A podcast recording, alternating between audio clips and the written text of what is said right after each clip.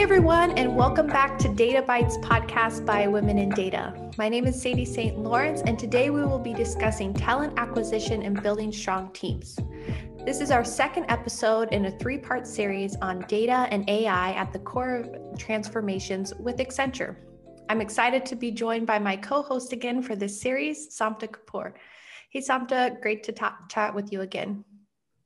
It's a pleasure, Sadie. I'm excited about our podcast today. Definitely. So why don't I go ahead and introduce our guests for our guest for today, who is Arnab Chakraborty. Arnab actually heads our US West for Applied Intelligence as well as North America. So he's playing a big role as a global managing director in Accenture's Applied Intelligence practice. He has over 20 years of experience consulting in business analytics. Before joining Accenture, Arnab played a pivotal role in scaling up enterprise-wide analytics capabilities globally for Hewlett Packard and GE Capital. He also held leadership positions at KPMG Consulting and has worked across high tech and electronics, life sciences, financial services, consumer goods, and manufacturing industries. Thank you for joining us today, Arnab. Absolutely. Samta, Sadie, thanks for having me here. Uh, really excited about the discussion. Awesome. Sarna, with your experience and having worked across industries, done large scale transformations, what, what are the key components that you think are very important to build a strong team? Yeah, no, that's a that's a great question. You know, building strong teams and what goes behind that. I think there are some common universal truths, you know, on that. First and foremost, as I've worked across multiple industries and uh, built teams across geographies, I think one thing that always comes across is what's that purpose? What's the shared purpose that everybody in the team can relate to and rally around? I think that is very, very important. If I take the example back when you know United States was putting uh, you know the, the, people on the moon, and I remember the famous quote when JFK was visiting NASA uh, the janitor said, you know, his his job is to basically put people on the moon, and that shows the full understanding of the vision, you know, and the purpose and the role of the of the individual, right? Um, so that to me, I think is extremely critical to build a strong team. And the second dimension that is extremely important that follows that is the culture that we create, which is really encouraging diversity of thoughts and perspectives at the same time, you know, individual strengths and expertise that are complementary to each other in the team. I think that is again very, very important. And one one example that uh, you know inspires me always is I'm a big Avengers fan. I don't know if both of you have watched all the series, but if you think of what Avengers does, is these are all superheroes. Each of them are individually brilliant, but what makes Avengers special is their collective heroics, right? And I think that's what I believe is very important for a team to shine with the collective hero, just focus on the individual brilliance.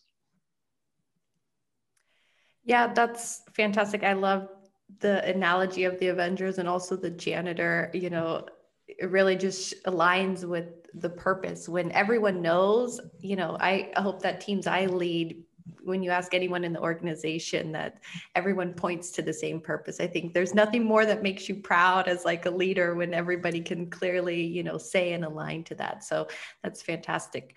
Um, but i'm curious you know in terms of building these high performing teams like how does this differ for data and advanced analytics? Are these the same principles in building high performing teams? And and what may be a little different particularly for these types of roles Sure. No, I think I think uh, the, the, the fundamentals are still the same. You know, you need to have a sense of purpose. If you think of data and analytics, you know, there has to be a sense of purpose as to what are we actually going to do with data and analytics? What business problems are we going to solve?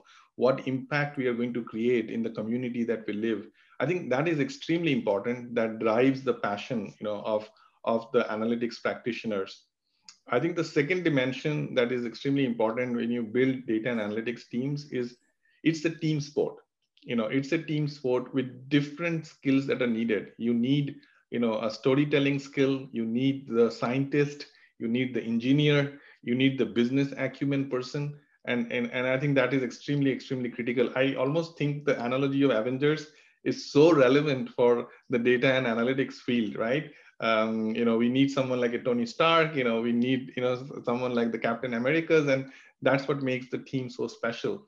And I think the the the third dimension that I would put, which is extremely important for a data and analytics team, is the latitude to take risks, experiment, and the you know uh, I would say freedom to fail.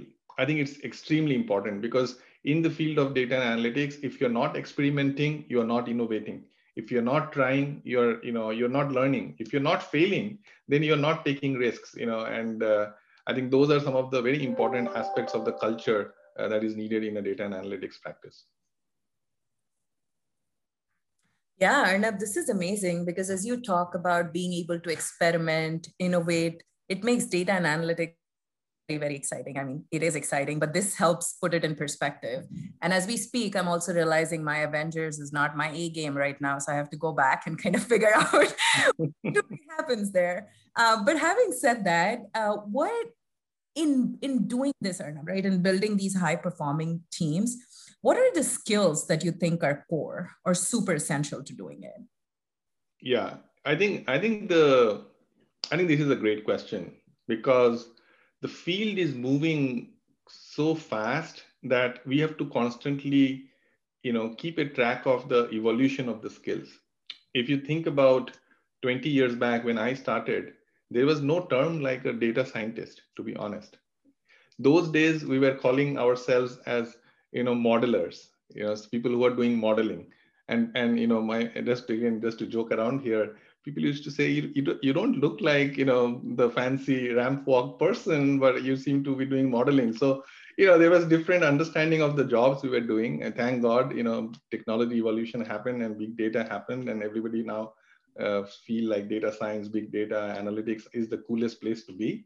Uh, but you know clearly you need people who understand the business. Analytics has to start with business. So you need a very strong understanding of the business you know concepts. You know without that your analytics is not going to solve anything. Um, i think i talked about the data scientist. I think that's a field i think is super critical so that they can actually look at the data and, and create the models and predict the insights. Now that field is by the way evolving. Today you know from data science to machine learning as as things are evolving we now need to put those models into production.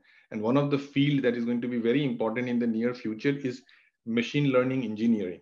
I think that's going to be a very, very important field to help productionize and industrialize the whole algorithms, you know, and, and, and integrate that into business process. The third dimension that is extremely important is the underlying data foundation and our ability to do the engineering of the data, stitch the whole data supply chain together, which is the fuel for all the cool AI that has to happen on top of it.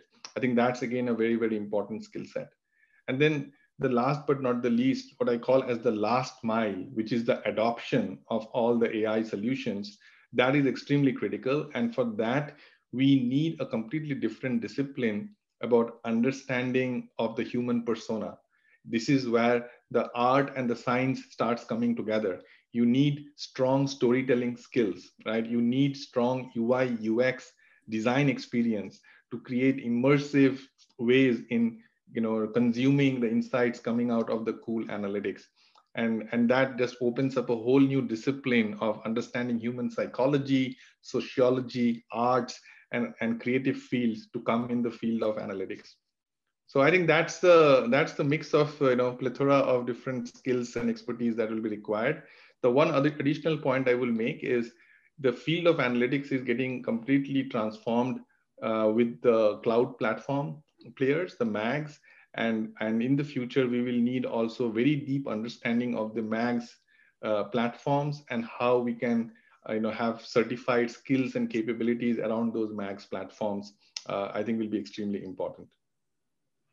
Yeah, so I love the fact that you've mentioned that data science wasn't a term when you started in this industry and how these terms have evolved but also the skill sets have evolved. I mean not only data science but what you're talking about with machine learning engineers. I mean these are all these new terms are coming out rapidly. How we're using cloud applications. That has to provide a lot of barriers in how we build these diverse teams and find these skills. So, what do you feel like those barriers are and how do you overcome them? I think this is super critical. And this is, I would say, the hardest part. You know, when you think of creating diverse teams with diverse skill sets, background, you know, race, ethnicity, gender, all of that, um, it's it's there are a few things that are required. And I see, you know, we as leaders uh, have you know come across with challenges. First and foremost it's about the intent. You know we as leaders have to actually have a very serious intent of inculcating diversity in our teams when it comes to data and analytics. It cannot be a lip service. We have to hold up to that.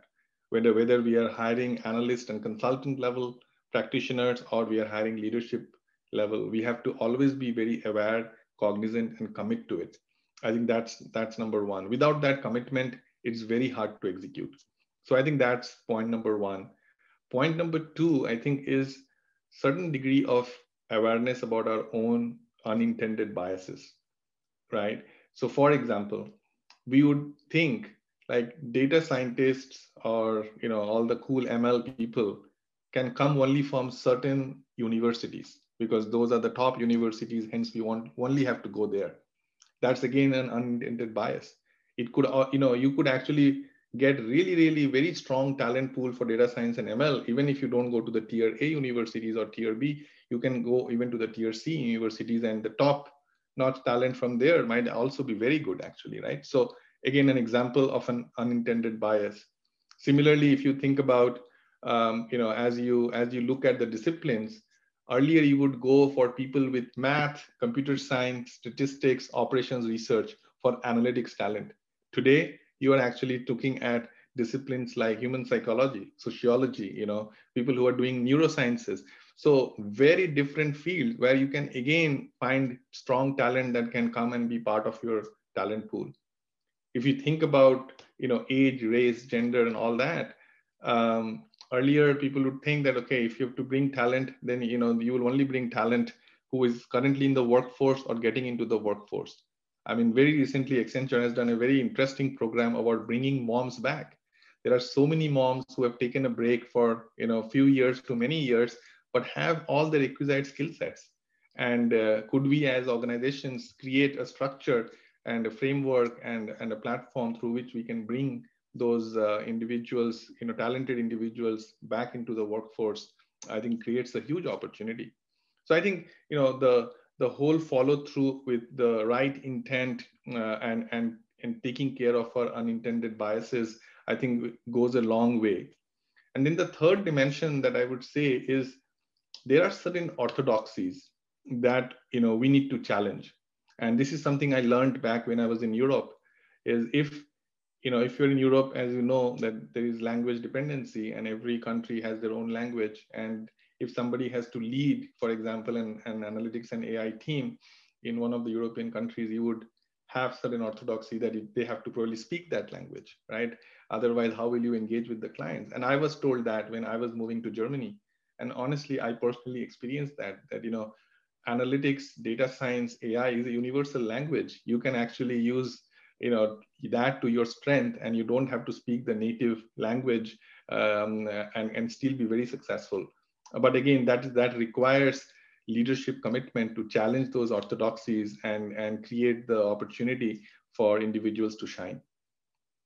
So yeah that's a little bit from my side uh, about uh, you know some of the things i think and uh, sadie from from your perspective as well you know some of the challenges uh, that come in the way, you know, while we create uh, uh, diversity in our teams. Yeah, Arnab, that's actually, those points are really, really valid and very good for all of us to think about, right? Are the unintended biases. Like we're not wanting to be biased one way or the other, but it just, just by nature that you tend to kind of sometimes go down that path. Um, so with that, Arnab, what are your like top three key learnings or top three key things that you think one should keep in mind as they're building high performing teams? Yeah, I would say, you know, last 20 years uh, of my, you know, privilege that I've got to build teams across geographies, I think few things have always been core for me. First and foremost, try to you know attract talent that is better than you i think it is very important for us to surround ourselves with people who are smarter than us. I think that's how we elevate the overall you know level of excellence within the team. Otherwise we are going to encourage mediocrity. So i think that's point number 1 point number 2 is creating that environment where you know individuals have a very safe and secure sort of a platform to voice their ideas without you know getting uh, any kind of you know feeling of retaliation or getting any sense of rejection of those ideas. Because that will create a lot of interesting and innovation innovative ideas coming from the team from the bottom right? And i think those are great opportunities for us to energize the whole team. And then the third big area that i believe is to create a culture which i think i spoke about which is incentivizing and which is promoting risk taking which is promoting experimentation and i think that's when the team will create an entrepreneurial spirit to try new things and will go much beyond even what the leadership is expecting from those teams.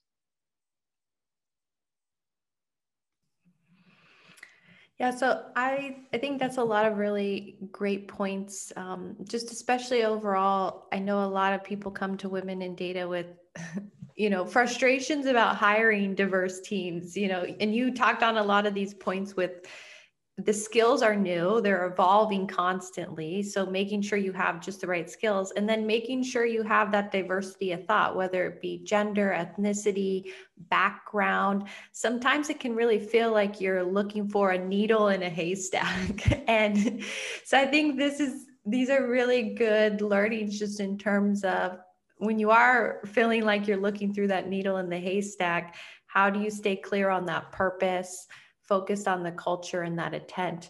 And then I love the whole AI as a universal language. I've never thought of that. You know, we talk about music and all these things, but really, I think data is becoming the language of the world. And I think when we look at it that way, it provides a lot of um, equalizers for all of us. So, anything else that we, you know, haven't asked about or um, touched on today that you'd like to share, just in terms of closing remarks here? No, I think uh, thanks for having me here. I would, would just say one thing for everybody who's listening to this is, you know, the next 10 years is the age of data and AI. We are entering the age of AI and everybody who is choosing to, you know, make this as a career opportunity. And I can tell, you know, I just wish that I was starting now. This is probably the best time ever, you know, for anybody who wants to choose a career in data and AI. Yes, that's definitely gets me excited. And that's a perfect segue for you can introduce our next episode in the series where we talk about market disruptions. Because, you know, since we are in the age of data and AI, it is disrupting a lot of markets. So definitely uh, looking forward to that chat. Well, thank you, Arnab, so much for joining us. Thank you, Samta. You're an amazing co host. I'm looking forward to chatting more and doing more of these. Thank, thank you. Sadie. Thanks it was a pleasure.